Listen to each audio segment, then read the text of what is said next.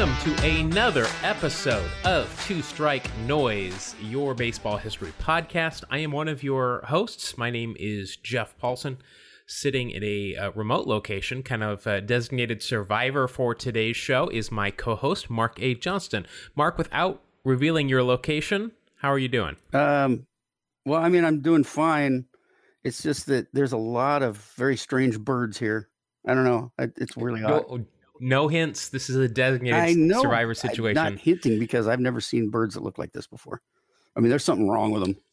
well, now everybody knows you're at Hanford, I, which, in case you don't live in Washington, is a nuclear waste yeah, facility. no, I'm, I've decided I'm going to go visit Chernobyl, and uh, uh, I tell you what, I did some fishing, and I caught some really, really big fish. Let me tell you. All right. Well, Mark, as we like to do at the beginning of each episode, I'm going to give you, my co host, the choice Oh, as to what we're going to talk about today. Uh, we could do a baseball history podcast, which I'm just going to tell you right now, I've already done some research on baseball history for this week. Or we can rewatch a 1987 game between the 67 and 95 Baltimore Orioles and the 61 and 101 losses Cleveland Indians. Man, you know that is a tough call because bad Orioles versus bad Indians sounds like a bad movie. Um, I, I, I, I'm going to go with baseball history though. I think it's going to be a little more entertaining. I think you are 100% correct. Uh, although that is that is baseball history, it's just bad baseball Yeah, history. yeah, this is true. So uh, I'm coming off of a, uh, a a bit of a vacation right now, trying to trying to get back up to speed. But I had some good two two noteworthy baseball things happen to me while I was on vacation. Nice. Let's hear about Uh, one now you've worked in baseball for quite a while Yes. as i have we don't go to a lot of games where we get to just sit in the stands and be fans but i did that uh, i went to a salt lake bees game which is uh, I, I grew up in salt lake. I went to Derks field which has now been torn down and where the new i think it's called smith's ballpark is now. It's changed names several times but I sat there and watched a game, and I got a foul ball. dude. That's awesome. I've never gotten a foul ball or a home run ball. I've never gotten. I have plenty of game used balls that I get just from working in baseball. But have you ever caught a foul or a home run ball? I, I've like you have plenty of souvenir balls, but they were all given to me or something like that. Um, the closest I ever came was I had a Don Mattingly foul uh, come right back at me at about oh seven or eight hundred miles an hour, and I was able to stick my hand out just enough so I almost broke my thumb and didn't get the ball. Wow. Yeah, that's as close as Yeah, I've I had that. I had that. I think I've told you the the John Rocker story Yes. where I, I I heard it go past my ear and it took a chunk of cement out just like an inch to the right of me. Yeah, I would not be here if that would have made you know if that would have hit me because it it broke right through the plexiglass in front of me. Yeah, That was scary. that's frightening. But I, I, I did not catch it. I, I reached with one hand because my phone was in the other hand, and I got it though on on the bounce. And then I immediately heard a small child behind me crying, and I my first thought I don't know am I a bad person for this. My first thought was, oh geez, there's going to be a small kid back there, and I'm going to have to give you know, I'm going to have to give them the ball. My first ball I've ever got. Right. But I turned around and it was a real small child that was just scared because of the noise Oh, okay. and and had no interest in the ball. So I immediately turned around and put the ball in my pocket so as to you know Well, you know what, man? Not- All that peer pressure to give the ball to a kid. Come on. I mean, I say forget it. kids can get their own ball. I don't care. Then again, you neither you or I have any children. yeah, but I mean when players come off the field, they always throw balls to all the kids. Yeah, They're not the going to throw it to to us old timers there. So I'm going to keep that ball. yeah, nobody ever gives the ball to the portly old orange bearded guy. All right. So being in Salt Lake, uh, my friend uh, who I was staying with, my best friend, he's a big movie buff, and The Sandlot was shot in various locations in Salt Lake City. So we had the bright idea of going around and checking out all the locations where The Sandlot was shot. That is awesome. Yeah, so first we started out in a neighborhood where they shot uh, where all the kids' houses were, and they happened to be they they were right next to each other. So it's not like they shot one house and then went three miles over and shot the other house. They were in a, a very nice neighborhood. We stopped, took a couple of pictures, felt a little weird because there were like eight cars in front of one of the houses, but um, but then the the the big the big thing was to go to where the actual sandlot was Right. you know where they built the diamond and we knew i think 20 or, or, two years ago was like the 20 or 25th anniversary of the movie and they had refurbished this lot to look like it did in the movie so we get over there and we expect to see something but it is just once again an overgrown lot there's no building on it yeah but it you can barely see it from the road because really it's it's part of people's backyards and stuff but there's one small area where you can kind of look but you have to walk on these people's property to really get over there and see it but it was just overgrown i mean there were weeds like two feet high we were very very disappointed Well, but that's a bummer. I thought maybe you'd try and get a pickup game going. yeah, I mean, it, I mean, you could see though, it's a perfect location. You could see where the diamond was. If you look at it on Google Maps, you can, you know, from overhead, you can see the the shape where the diamond was. You could see there's a nice fence out there for James Earl Jones's house and the dog and everything. They could all film it right there, but that mm-hmm. was a little bit disappointing. Is the But- beast still there, or did you not wake the I, beast? I'm pretty sure the beast is long gone. Oh. Unfortunately. okay. big dogs like that don't live very long and you know Yeah. being 20 25 years ago i'm pretty sure he's gone Yeah, he'd he'd probably be on crutches. rip beast. Yeah. A couple of other things here. You remember Yangervis solarte? He Sure. was played for the i believe the yankees for a little while. Probably some i think he was a cub too for a little while. Uh, he is now in japan. He's playing for the hanshin tigers. Really? Coinci- yeah, coincidentally, um, which is you know our friend uh, friend of the podcast, Trevor from the Hanshin Tiger, uh, Hanshin Tigers English News. So I I was asking him because I saw some highlights of Solarte, who hit a couple of walk off home runs right away once getting over there.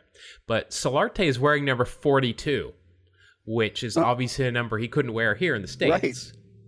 That it was interesting that he was wearing 42. So I asked Trevor if there were any numbers retired throughout the league in the NPB, like 42 is here. And he said no. But he said nobody wears 42, but it's not to honor Jackie Robinson. It is because the uh, number 42, he told me, is first, it's pronounced Yan Juni. And it, please pardon my, my Japanese, a little rusty. Yan Juni is how you say 42. But if you say 4 and 2 individually, 4 is she and 2 is ni. And if you put those two together, shini, it's a homonym for death. Oh, jeez. Okay. so you know it's kind of it's a superstitious uh, superstition thing. That's why no probably no Japanese player actually wears the number 42, e- even though they could. But I thought that was pretty interesting. that is interesting. Yeah, but he uh, found his own way to honor Jackie, so that's cool. Or he just likes to you know tempt death. Or, or yeah, or he just likes to walk on the edge. Yeah. There you go. Another thing, are you familiar with Shane Bieber, the pitcher Oh. for the uh, Cleveland Indians? I am absolutely. So, Shane Bieber, uh, he's actually a good follow on Twitter, but Topps came out with his rookie card this year. And uh, it's a good looking card. Uh, Topps looks really, really nice this year. But uh, on the back, it's got a little note, you know, how they'll give a paragraph, just a couple of sentences about the card. Right. So the back of uh, Shane Bieber's card reads: Until Bieber did in 2018, no Indians pitcher in 54 years had logged six or more strikeouts in each of his first three big league appearances. Justin was particularly comfortable on the road. what? so somebody who was proofreading these cards uh, was either listening to Baby or just was not paying attention. That's that's terrible. and let a Justin Bieber reference Oh. slip on the back of this guy's rookie card too. Oh, that's it's terrible. like, and I mean, like he doesn't get it enough, right? yeah, I know. I I guarantee you, when he walks to the mound on a visiting, you know, when Oh. he's on the road, they're Yes. playing Justin Bieber. Sure, lacking originality every time. Yeah, but that's Ah, too these bad. But he's terrible. he's got a good sense of humor about it, so he's he's having a good time with it. That's funny. All right, so uh, we got one more segment here in BP. Our last last group heading into the cage, our debut segment. We got some good ones this week. So this show is uh, premiering on August 6th. So, our debuts for people that made their major league debut on August 6th. First one in 1890, Mr. Cy Young made his debut for the Cleveland Spiders. Wow, that's right. He was a spider. Yep, that was that was what Cleveland was called in the 1890s up until that infamous 1899 team. Uh, Cy Young finished his career with a 511 and 315 career mark. Yes, he had a few decisions. Yeah, no one will ever come close to that. No, not either one. And get this, he started 815 games. He completed 749. Oh, that's just nuts. That is 66 games that he started he did not walk off the mound at the end of. That is bonkers. That's crazy, man. It was a different era. Yeah, it sure was. He won one World Series and he was elected in the second class of the Hall of Fame in 1937, and we covered that. Was that last week? I think we covered the Hall of Fame. Um, but get this: in in in all of his years, he never won a Cy Young award. That's weird. What are the odds of that happening? I don't know how you could overlook him every year, but he did. Yeah, I know he didn't win it. Uh, I mean, it's like Susan Lucci. What's going on here? uh, next debut, 1959, Billy Williams for the Chicago Cubs. Williams played 16 years for the Cubs and then finished up his career with two in Oakland. He was the Rookie of the Year in 1961, a six time All Star. Uh, he won the batting title in 1972 and was elected into the Hall of Fame in 1987. Very nice. I think I think behind uh, Ernie Banks, Billy Williams for me is the guy that I think of as as as not Mr. Cub because that is Ernie Banks, but as being kind of the quintessential Chicago Cub, Billy Williams. Yeah, for me, it's Rick Wilkins. well, those journeyman catchers do make quite an impression on Yep. people. Well, he's you know a lefty, left-handed hitting catcher is very rare. Anyway, sorry. Yes, Uh, we've got one more debut. This one is a little bit different. It's a name I'm sure you're going to remember. In 2002, Mark Hendrickson made his debut for the Toronto Blue Jays. Now, I remember Mark Hendrickson because I went to school with Mark Hendrickson. He went to Washington State, Ah, where he first, uh, I first remember him because he made the all rookie team uh, in the pack, then 10 for the Cougars, but that was for playing basketball. And it wasn't until his uh, junior year, or maybe it was his sophomore year, that he played baseball as well. He was a pitcher. And I interviewed him because I, I was doing radio for the the uh, the Cougars baseball team at that point, and he played both sports. He played ten years in the major leagues for Toronto, Baltimore, the Dodgers, Tampa Bay, and Florida. He also played in the NBA. He was drafted by the Sixers in 1996. Played a couple of seasons in Philadelphia, and then he had stints in Sacramento, New Jersey, and Cleveland. wow. And right now, he is currently in his first year as the pitching coach for the Cal Ripken owned Aberdeen Ironbirds. Wow.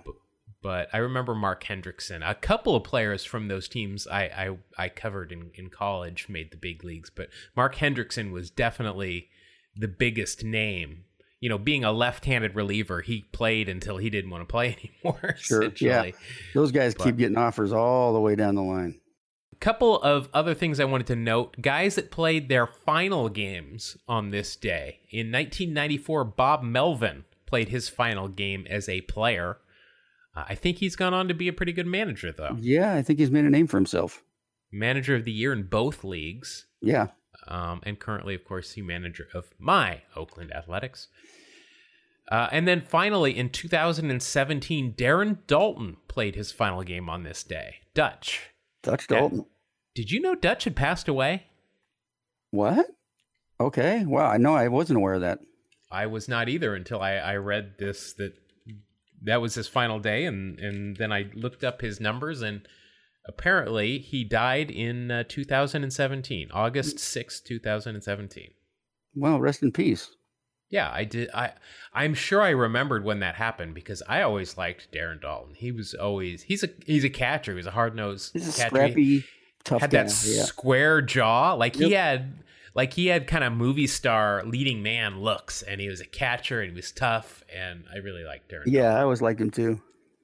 All right, so that's going to wrap up our BP segment of the show. Today, we're going to let the ground screw come out and uh, drag the infield, chalk those lines, and we are going to get into the uh, main part of our show. And Mark is feeling a little bit under the weather, got a little throat thing this mm-hmm. week. So I have got a topic that is big enough that we can uh, fill some time with. Uh, I got to thinking about one of my favorite managers of all time, one that I grew up with locally. I am going to talk about Billy Martin. Gotta love Billy Martin. Yeah. Now I've had to break this up because there, Billy Martin has two completely separate careers, and they are both equally interesting. There's Billy Martin the player, and there's Billy Martin the manager. And this being, you know, this is our podcast, so we make the rules. I, I decided I was going to start with Billy Martin, the, the manager, because uh, that's what I wanted to really talk about. And I, have got a ton of stuff here. We'll we'll make sure to circle around and do Billy Billy Martin the player though at some yes. point because it's equally as interesting. So let's talk about Billy Martin. I'm sure a lot of people already know quite a bit about Billy Martin and his trials, tribulations, and travels. But let me let me give you a little bit of background. First, let me finish up his playing career to get you into the right frame of mind here. So, 1957 was kind of a precursor for Martin's propensity to not be able to stay in one place too long.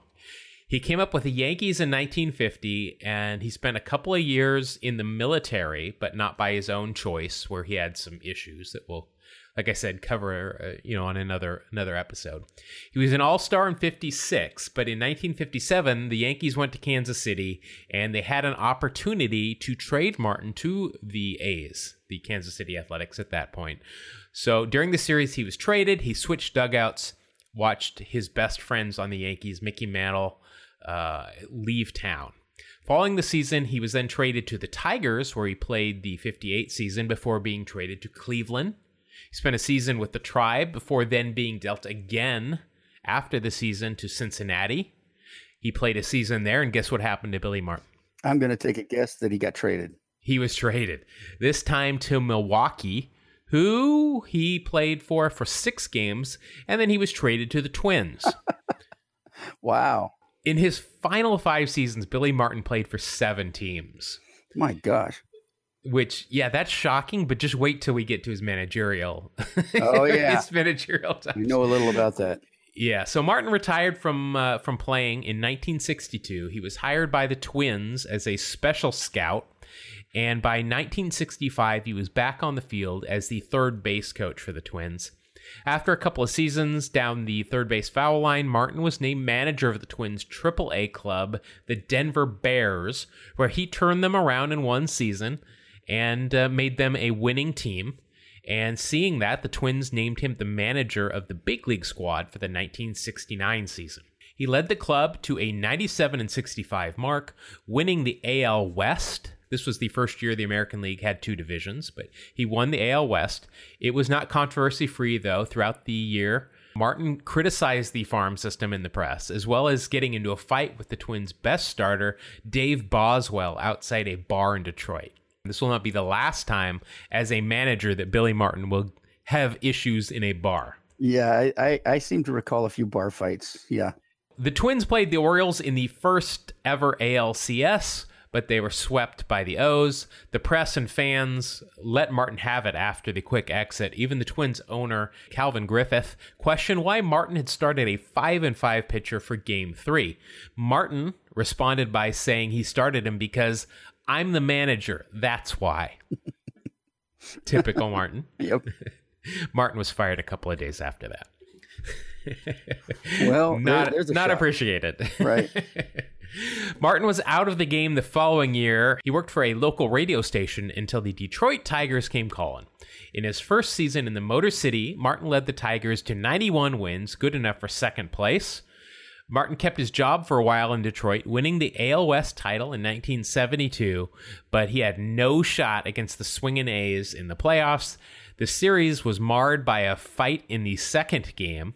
A's shortstop Bert Campaneris threw his bat at Tigers pitcher Lerrin LaGrow. Say that a couple of times. I'd rather uh, not. Yeah, don't worry about it. After being hit by a pitch, Martin, who, as we know, had a short temper, lost it and just went crazy running out trying to get Campaneris as the as the benches cleared. Oh, jeez. The next spring, Martin played peacemaker in Lakeland, Florida, when rookie Ike Blessitt got into an argument at a restaurant. Martin took the player outside to calm him down, but when he did, police arrived, and Martin said the cops used derogatory statements towards Blessitt, who was black. Both Martin and Blessitt were arrested and charged with, get this, using profanity in public. Wow. Didn't know that was a law. I didn't either. Maybe it's a Florida thing, but I, man, I would be in a lot of trouble if that was in, Yes, yes, you would be. especially when I'm at the, s- the stadium and the, Yeah. yeah. the bullpen becomes involved for the A's. Yes. A couple of days later, Martin got into an argument with Tigers GM Jim Campbell, and Martin quit. He walked out for one day. He came back the next day, was rehired, and ended up managing the club for the rest of the year. But uh, get this, he did not actually finish the year in the dugout. He was actually suspended for the last couple of games of the season. He was caught ordering his pitchers to throw spitballs. About a week left in the se- in the season, uh, Gaylord Perry was on the mound opposing uh, the Tigers, and Martin was upset because he knew pay he knew Gaylord Perry was putting little something extra on his pitches, if you know what I mean. Gaylord Perry, uh, uh, for those of you who aren't familiar with it, was known uh, very well for we, we'll call it doctoring baseballs. He never lacked uh, an excess of saliva or Vaseline Yeah. on his body. Yes. So Martin, you know, knew he was putting something on the ball, so he told his pitchers to do the same. And then, for some reason, admitted it in a press conference after the game. So he was suspended for the end of the season. Uh, also, during this season, Martin got upset at something that I can truly get behind organ music. Ooh. It sucks. I hate organ music. I can't stand it. So Martin uh, was quoted as saying, "I'm going to call AL president Joe Cronin and complain about the organ music that's going around in our league, especially in Oakland. They don't play music," he says. "They just blast out noise. I don't mind when there's no action and they want to get the crowd going." But what the hell is this? I, I think when our pitcher is ready to pitch, the organ should cut that crap out. Well, yeah, I'm in agreement here. Uh, I'm 100% behind him here. Then he went further, though, trying to figure out how to retaliate or to turn it to his advantage. So he said, I told one of the umpires that if the guy didn't stop it, I was going to go up to his booth and break his knuckles. if I don't get any satisfaction from the league, I'm going to go out and get one of those air horns. And when their pitcher's about to throw the ball, I'm going to let it go with a blast. In fact, I'm going to fill my dugout with these horns. If they can play the organ, I should be able to do that. So I'm going to take up Billy's cause today and just try to stop the organ music at parks. I just don't like it. Yeah, it, it's. uh I don't think anybody's actually playing organs anymore. I think it's all. Oh, you there are. You know, the uh, the the the Dodgers for sure have an organist. He's I know right where they right where he sits. The Mariners um, used to have this dude, uh, Art Foonman, that was a Mhm. really good organist. I, I re- remember that. I haven't seen him in a while. Yes, I've heard some stories about Art Fuman. Yeah. Uh, I know though that yeah, there are plenty of places that do not employ an, an actual live organist anymore. Yeah. Uh, okay, again, I'm getting distracted here. Let's get let's get off organ music and back to Billy Martin. So Martin was done in Detroit for good after that. Uh, Texas Rangers owner Bob Short heard that Martin was available, and this is what he said to his current manager Whitey Herzog when he heard that Martin was available. He said, "I'd fire my grandmother for the chance to hire Billy." so he's saying this to his current manager. right. A few days later, Short fired Herzog and hired Martin, leading the deposed Rangers manager to say, I'm fired. I'm the grandmother.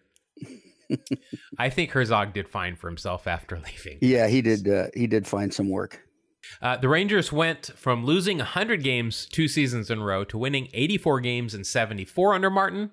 The guy could get results uh, until, of course, the next year when they struggled and Martin was fired midway through the season. I just love how these these guys are like, "Oh, you're doing great," until you that you hit one speed bump and then you're out. You, lose a few games, see ya.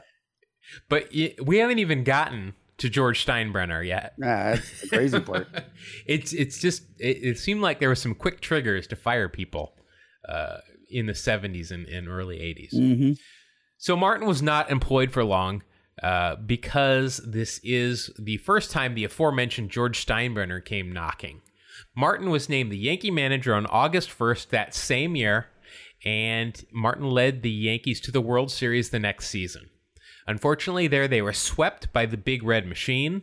Martin, though, did not get to see the final out of that sweep. He had been ejected earlier in the game for throwing a baseball at home plate umpire Bill Deegan in the ninth oh. inning. Oh. Martin, however, claims that the umpire had thrown balls at him throughout the game when pretending to change them out and would just chuck them at the dugout right where he was standing. Lee Wire's calling time. Bruce Froemming is calling time now at first base. They got some jawing going on. Billy Martin and Froemming. Oh, he threw Martin out. Here we go. Bottom of the ninth inning, and now Froemming is going after with Martin. I tell you, I thought in the World Series you had to have a little patience. Uh, National League umps, by the way, in 1976 wore some awesome hats. They look like the Pirates We Are Family hats, where they, they had stripes going around them. it's kind of a interesting look. Very nice. But I will. Uh, I'll post a video here of of Billy Billy getting ejected in the World Series, and you can see those great uh, great hats. Just check the show notes. I got a lot of videos of Billy Martin getting ejected. Nice. The next season was a big one in New York. Reggie Jackson arrives in pinstripes. Uh, Martin had wanted to sign Joe Rudi in the offseason to be their big free agent acquisition, but uh, Reggie had been on Steinbrenner's radar, and what Steinbrenner wants, Steinbrenner gets. And Reggie joined the team. This was the seed, the initial seed for that George Steinbrenner Billy Martin feud. It was the pee under the mattresses that just festered. Uh, Martin started a feud with Steinbrenner and, of course, with Reggie, because Reggie being Reggie and that huge ego hmm caused Billy to be Billy, and he likewise had a, a large ego.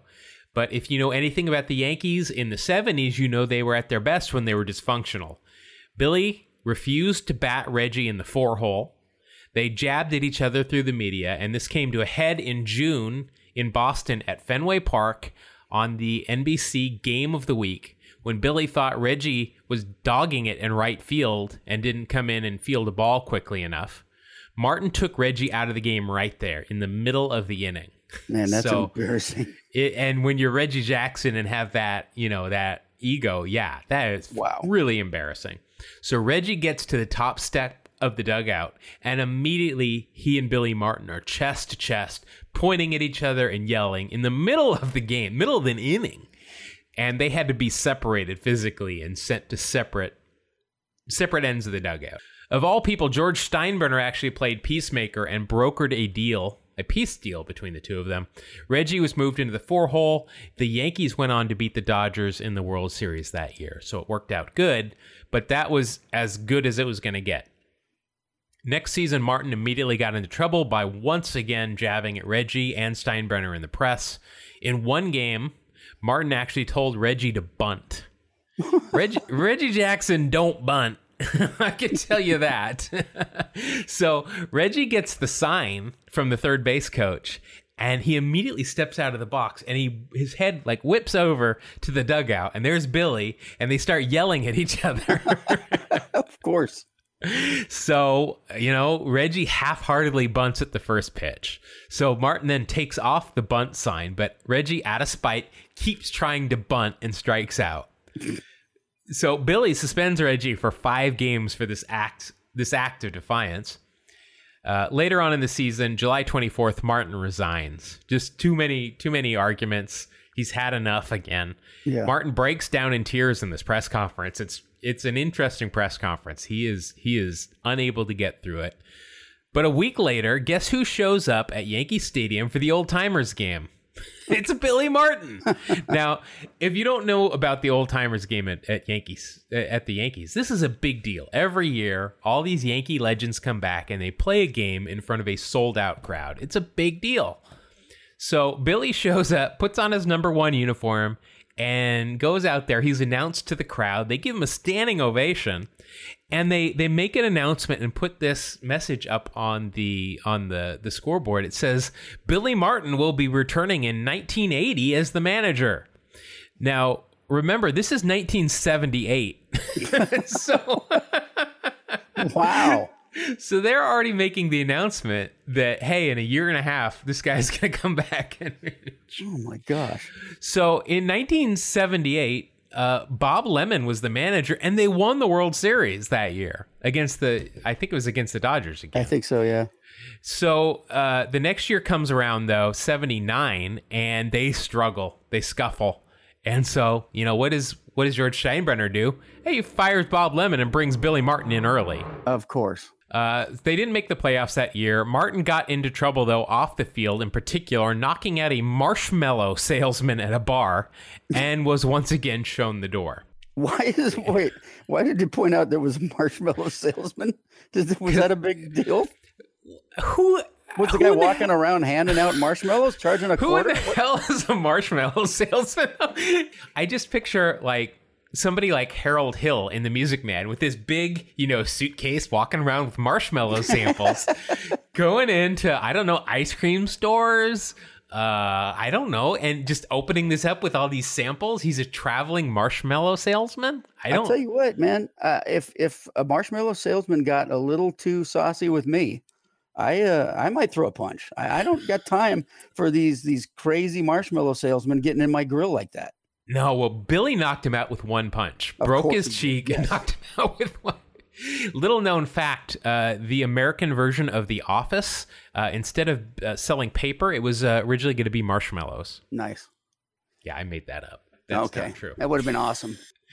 All right, so this led Billy to uh, an opportunity on the other coast and his hometown of Oakland in 1980, where he's hired by the A's. In his second season, Martin leads the young A's under his Billy Ball brand to the playoffs, where they lose to his former team, the Yankees. Incredibly enough, though, when Martin is announced during the starting lineups at Yankee Stadium during the ALCS, he got a standing ovation from Yankee fans. like they just love him. I Man, mean, I you know, guess. from his playing days to his managing. So this is when I got into baseball. Was in the early 1980s, going to A's games at the Coliseum. Billy Ball. I remember. I remember this great this great parody song they did. You you you remember the old song Charlie Brown? You know, he's a clown. That's Yes. Charlie Brown. So they they they made one for Billy Ball. I remember Billy Ball. I had a poster, and of course Rickey Henderson, uh, in his first couple of years under Billy Ball, would just he would just get on base and just be on standing on third base.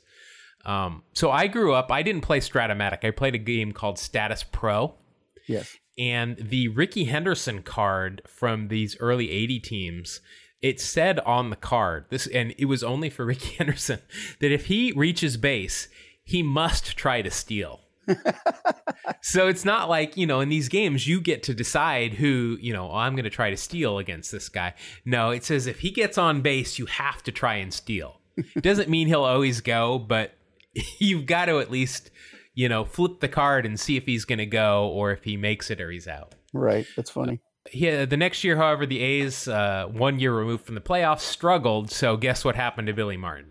I'm gonna guess that he got fired. He got fired. That's Oh, right. man, right again. It's okay though because George Steinbrenner still owns the Yankees. Martin was named manager of the Yankees for the third time.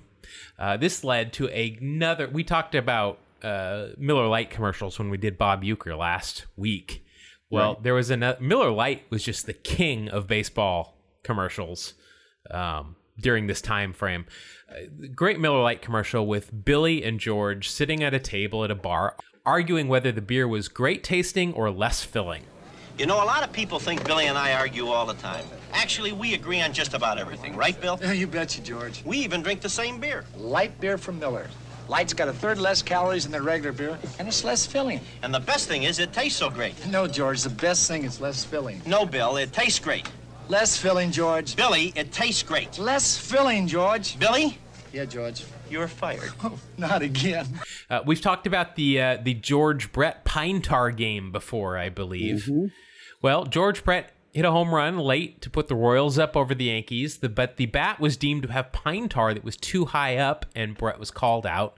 The home run disallowed. George Brett, of course, loses it, comes charging out of the dugout. Everybody's seen this clip.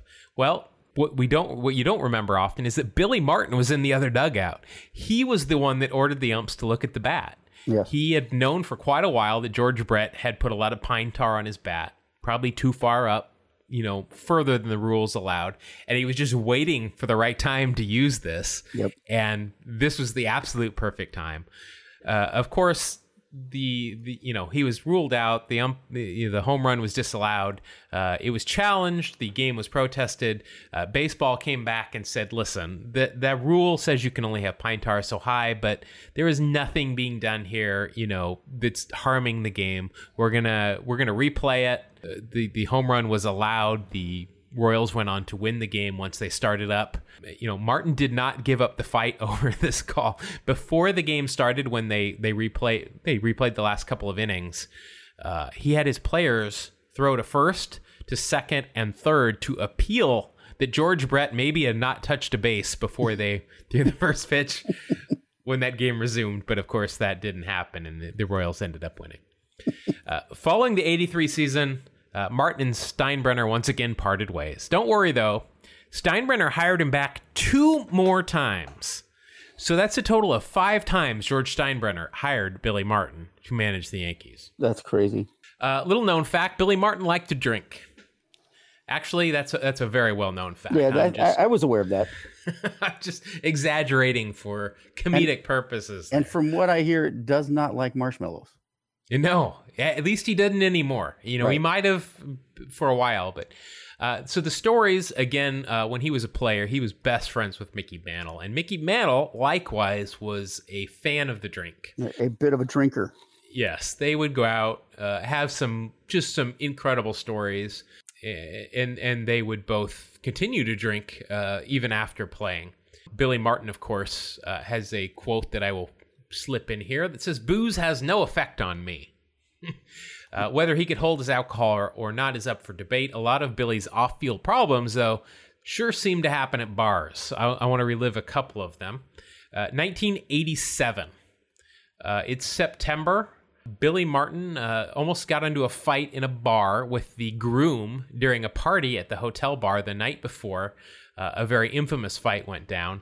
He had bought a couple, a bottle of champagne, who had just gotten married. He danced with the bride. He made friends with everybody. Billy Martin was known as being a very gregarious, uh, a real charmer when he wanted to be. But after the party left, the groom came back because he claimed Billy had said his bride had a pot belly. Uh, Martin, unmoved, said no, and I quote, he said, I said that that woman, and pointed to another woman at the bar, had a big ass. Well, get it right. you can imagine things didn't really go well when people heard that in the bar, but there was no fight. Everything kind of calmed down. But that was just the undercard, though, because the next night, Yankee pitcher Ed Whitson was at the bar drinking and talking loudly, disparagingly about Martin, who also happened to be at the bar. So this is the, the, the hotel bar where the Yankees are staying. So a lot of them are down there drinking. A lot of the traveling press is there as well at the bar. The two had not gotten along all season. Uh, the team and Whitson were struggling, and a guy, uh, you know, just not with the team, was there at the bar, heard this, and he looks at Ed Whitson and realizes that he's a ball player. So he keeps staring at him. And Whitson did not like this. He'd been drinking. He gets angry, and he tells him to stop eavesdropping on this conversation that, of course, he was having with everybody in the bar in a very loud voice. uh, now Whitson gets angry, and he tells him, you know, hey, I, I'm going to step outside if you don't, you know, if you, don't stop staring at me. So Billy comes over and he, you know, he's playing peacemaker and he's trying to, you know, get, he's trying to get Ed out of the bar, even though Whitson's there complaining about him. So uh, Whitson is a big guy. He's six foot three, 200 pounds, and get this, he's trained in martial arts. Billy Martin was not. Uh, Billy Martin had no martial arts training. I know that's a shocker. Uh, Whitson, though, uh, as Martin is trying to kind of move him out of the bar, throws a punch at Martin. doesn't want to be touched. Martin goes to the ground, and then Whitson reportedly started to kick him. Martin tries to block these kicks with his forearm, which then gets broken. They were separated, removed from the bar, but they meet again in the lobby, and Martin is now really pissed, and he charges Whitson as soon as he sees him, who promptly kicks Martin in, shall we say, the midsection. Ouch. Uh, uh, Martin, though, did not go down. He takes a deep breath. wow. You know, kind of one of those deep, you're kind of gritting your teeth, deep breath, stands straight up, and he says, Now I'm going to have to kill you. That's a direct quote. Now I'm going to have to kill you.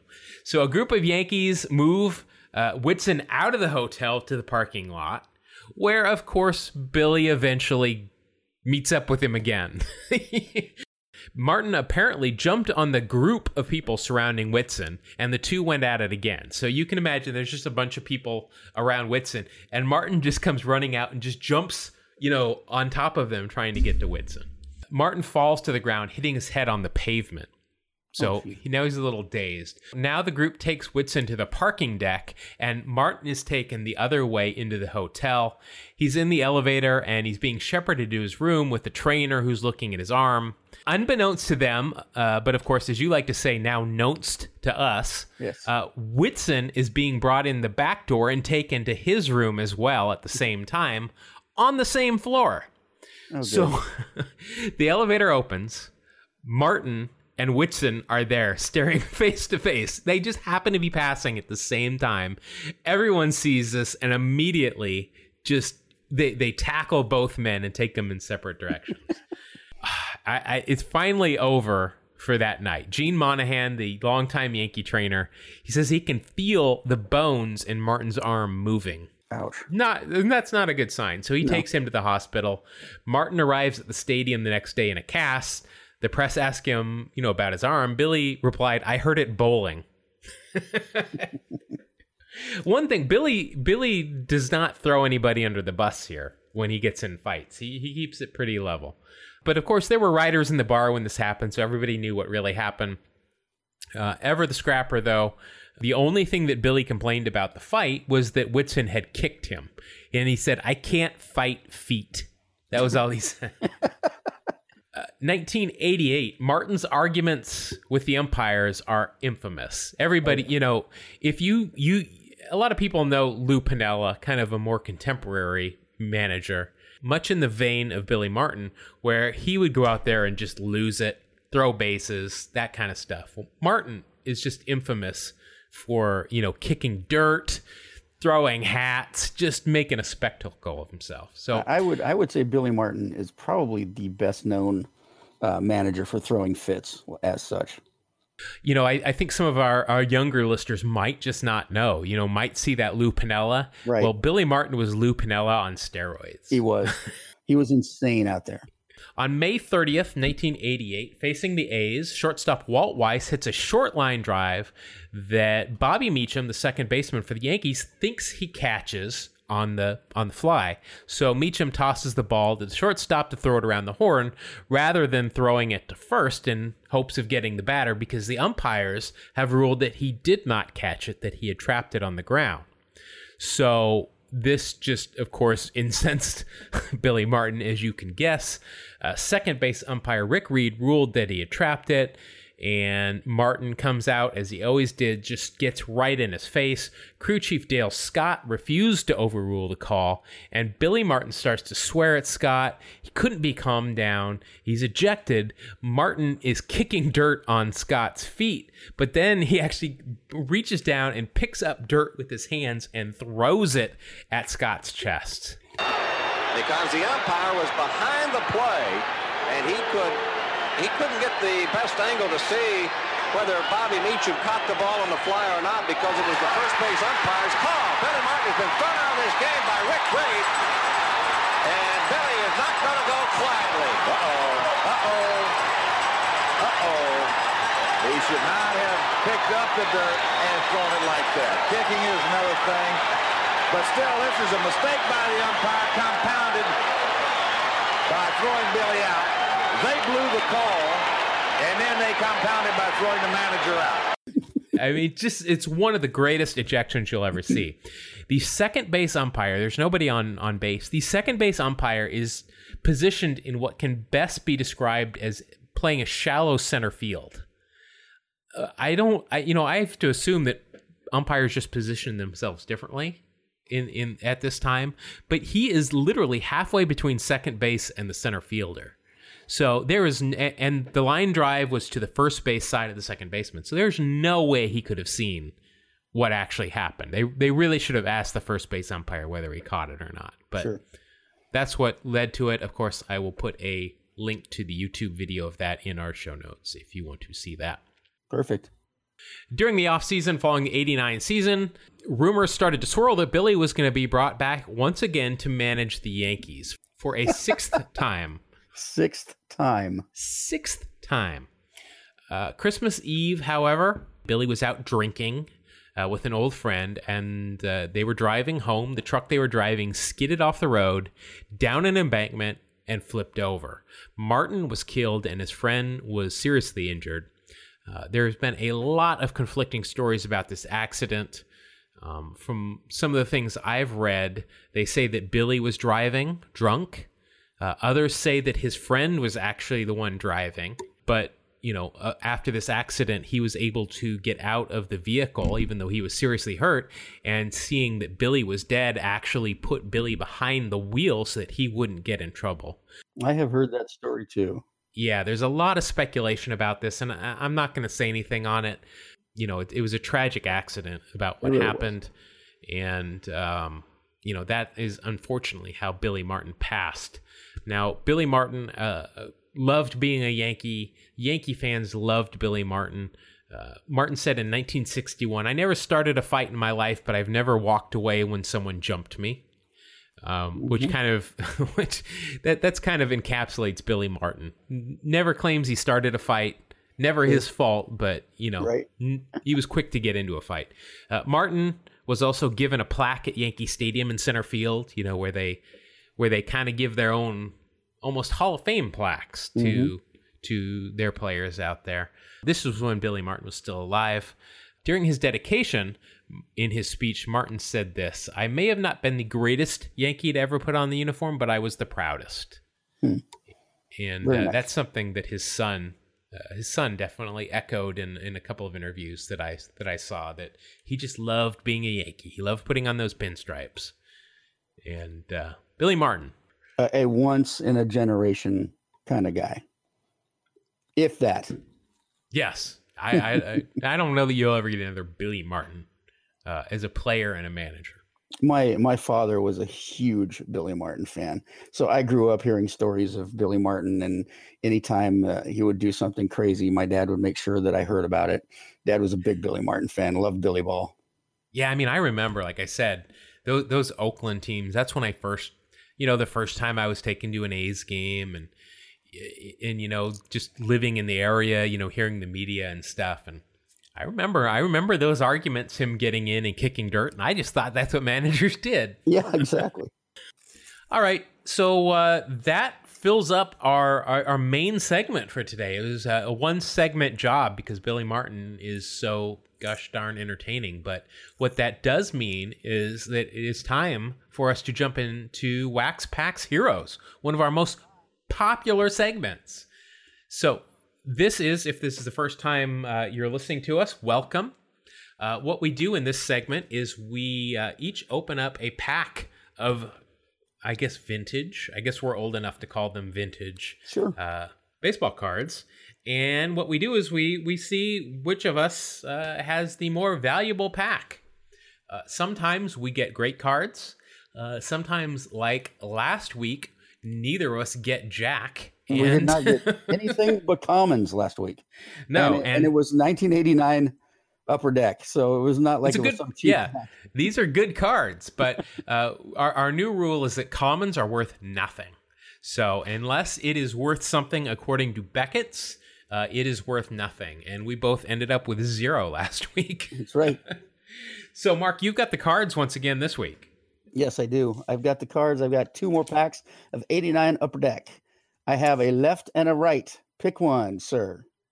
All right. Well, left worked so great for me last week that I'm going to go left once more. Once more. All right. 89 upper deck. Open it up. We're looking for some pretty good cards. So upper deck has a a little rookie symbol they put on cards for rookies, guys that are going to be huge, big names and popular and famous and wealthy. And, and you got one right here, man. You have an actual upper deck rookie of Ken Griffey. Juan Bell. Very close. Oh. Juan Oh. Bell of the Dodgers, who who you know had played it, had a, had hit 300 in Albuquerque the previous season. I am not surprised to tell you that that is uh, a common and worth nothing. Wow. All right. Uh, how about Jim Acker? Uh, I remember him specifically by being a pitcher for the Braves, but right. uh, no. All right, Jim Acker is your next one. And hey, here's one for you, Rick Junkmailer. Rick, Ma- also a pitcher for the Braves, is, is what I remember him from He being. was a but pitcher uh, for the Braves, and he also pitched for the Reds, I believe. that seems right. Yeah. All right, and here's another. This is a, this is a guy that could that will throw you a lot of innings and and had a couple years where he won a lot of games. Bruce Hurst. Bruce Hurst. Yep. Bruce Hurst. He was from St. George, Utah, wasn't he? Oh, let's take a look. It's probably on the card. Bruce Hurst from St. George, Utah. Ha ha! Very at that. nice. You get a bonus point. A- again, if if only I could monetize all of this useless baseball knowledge, No kidding, I I, I could retire. man. That was that was impressive. All right, uh, how do you know where Terry Blocker came from? uh, other than his parents, no. Oh, uh, if you said Columbia, South Carolina, you were correct. Uh, Terry That- Blocker's your next card. That probably Columbia, South Carolina, probably would have been about my uh, eight thousand nine hundred and fifty fourth guess. So it would have been in the top ten thousand. That's good. Yeah. All right, how about Kevin McReynolds? K Mac, I remember him from them. He was on those Mets teams, uh, you know, the eighty six. The hard nose, 87, 88 Mets teams. Yeah, he was an outfielder though, He was. primarily wasn't. had a little bit of pop, if I remember correctly. Could hit some home runs. Yep. Yeah. Hey, oh, hey, we got one that we talked about on uh this is a guy we talked about on our best nicknames episode, one of the episodes. Oil Can Boyd.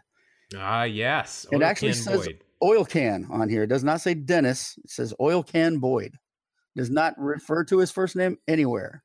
Not even on the back. It doesn't say Dennis. It just says Oil Can Boyd. I don't think he legally changed his name to Oil Can. I don't think so either. So far, I think you're at zero. Yeah, yeah. All right. And uh, Ron Oster. now we've gotten several of his cards because I can never pronounce his last name. yeah, I'm it's glad you either had to do Oyster or Oster. I, or. I think it's Oster. OS Oester. Anyway, second baseman for the Reds. He was a, he was a ball player. That's all I can say about him. Um, another Red, Nick Esasky. Ah, he was a first baseman, wasn't he? He was, and and he had some pretty good years, if I remember right. Yeah, yeah. He had some good pop. He was kind of your prototypical first baseman, I think. yeah, yeah. I think so too. Uh, let's see. We, oh, how about Kelly Gruber? Oh, Kelly Hans Gruber, Yes, third baseman for the uh, Toronto Blue Jays. that's right. Uh, The thing I remember most about Kelly Gruber was Rickey Henderson stealing third against him in the 89 maybe it was the 90 ALCS but Hmm. him getting up and Rickey had that flat top his helmet had flown off he had those lime green you know batting gloves getting up and just like pumping his fists right in his face Nice, nice. Very Rickey. yes All right. Uh, how about Jeff Bittiger? Bittiger Bit or Bittiger, B I T T I G E R. Looks like he didn't Ah. skip a lot of uh, clubhouse meals. Uh, right-handed pitcher. what if I told you that Jeff Bittiger was worth uh, three dollars I would say, did he become like a famous movie star? What are you talking about? yeah I'm just making that up Yeah, I thought so. All right, all right. Hey, and now for the Seinfeld fans, Keith Hernandez. Keith Hernandez, nice. Uh, what number is that? I, I there's no way that's worth anything. Yeah, that's not worth anything. And someday maybe I'll tell my Keith Hernandez story, but it won't be today. And yeah, we'll have to. Maybe we'll have a. Uh, we'll have an after dark episode. Oh, and okay, so you got three left, man. oh, I'm And feeling good. Steve Lombardozzi. I, he's still playing, isn't he? Is he really? Yeah. No, Probably plenty I, of commons out there with Steve Lombardozzi. I I believe he is a coach though for the Yankees in Ah. some form. I, I hear his name every now and then. I believe Steve Lombardozzi is famous for being the only Twins second baseman with two Z's in his last name. So- Hmm, That's pretty exciting. that is. So good. That good doesn't get you in the one. hall. I don't know what will. Right. What will? All right. And hey, how about a great left-handed reliever, Randy Myers? But we get a lot of those nasty boys, don't We we? do. We do. We we seem to run across those guys all the time. Uh, he had he was coming off a year where he had a, a pretty big year in '88 with a 1.72 ERA and 26 saves. Looked pretty tough out there. This is eighty. This is eighty nine. So the next year was the the penultimate Reds year of That's that right. of that era when they That's beat right. the A's and they swept the A's in the World Series. Uh, and your final card, sir, uh, a, a guy who's still very popular today, Ozzie Guillen. Uh, where is he popular? Okay, well, we hear his name a lot. How about that? Is that is that better? well, he you know he did lead the White Sox as a manager to the to their first World Series in however many years in two thousand and five. There you go. Now, I, Ozzie Guillen, I, I remember he was on the Braves when I was working for the Braves, and I would be, you know, I worked at field level during the game. I don't believe he ever uttered a sentence that did not have at least one profanity in it. that dude, and he talks quick and he swears like a sailor. Very entertaining, though. He could cuss the wallpaper off a wall, is what He you're saying. could. He probably Yeah. could. Yes. All right. So there you go, man. Add them up. Uh, do the math real quickly, and Let's see us a here. total. Carry the four times that by two divided by one, and that is a goose egg. Nice. So two Shutout. weeks in a row with a shutout. Yeah, we've got some offense issues. Yeah. Okay. Uh, going on to my pack. First of all, oh, let me let me point out you got a Royals hologram and a Giants hologram in your pack. Uh, I got the Yankees and Orioles. Wow. All right. Now you got a you got an upper deck rookie Yeah. in in your pack. Um, I also am starting off with one, but not the number one card as Ken Griffey Jr. The number three card, the great rookie Tony Chance. I have never heard of Tony Chance. Okay, so we don't get anything for Tony Chance. However, ladies and gentlemen, I would like to introduce my next card, the newest Hall of Famer, Edgar Martinez. Edgar, what number is that? This is number 768. Well, now this uh remember the the the Beckett's that I am looking at is uh 2 months old at this point because I'm just too cheap to buy a new one. so this uh, this did come out before the Hall of Fame, uh, but that uh, and we are going by this book uh, is a common. Jeez. Really? Because it's like a second year. Okay, I won't argue with the book. No, Eh. yep, it- there's an Omar Vizquel rookie this year, but uh, which is very close in number to to that card, but no no Edgar. Yeah, no such luck.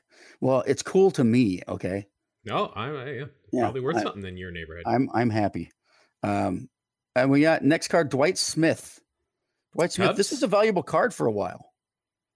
yeah, He Yeah, was uh, he- he was a big, big up and coming rookie. yeah. Was was it? Did he win the Rookie of the Year with the Cubs, or who, who was thought the? it was uh, Dwight Smith. Yeah, I thought so. His card number 780. uh, I can tell you that's a common. okay. Uh, he finished second in the Rookie of the Year uh, balloting in that year, behind Jerome Walton, his teammate. That's it. Jerome Walton. Yes. Uh, coming in third was Gregg Jefferies of the Mets, he of the huge forearms. Oh, Uh. Some other uh, after that: Derek Lilliquist, Andy Benes, Charlie Hayes, and Greg Harris. Gotcha. Well, you know, it, uh, it he, he made a showing. My next card, Manny Trillo, Manny Trillo. I remember him. I couldn't tell you anything about him. Cubs infielder, lifetime 260 hitter. Ah, you know, he played ball. And up next, John Cerutti, or as my friend Jason used to call him, John Cerutti and his big fat booty. So John Cerutti, Blue Jays pitcher from Albany, New York, and uh, looked like he uh, he was also a major league player. Can't see that being worth anything though. You're you're spot on. Okay, here we go, man. Now I got a painting one. It's a checklist. However, Okay. it does have Mike Schmidt on it. So the Philadelphia Phillies checklist, uh, number 684, probably still not worth anything, but Now, it's got a cool if- Mike Schmidt on it. Yeah. Now, if it was just a Mike Schmidt number four oh six, that's worth seventy five cents. Oh, dang it. Well, But nothing. No soup for you. no soup for me. Maybe this guy will bring my soup for me.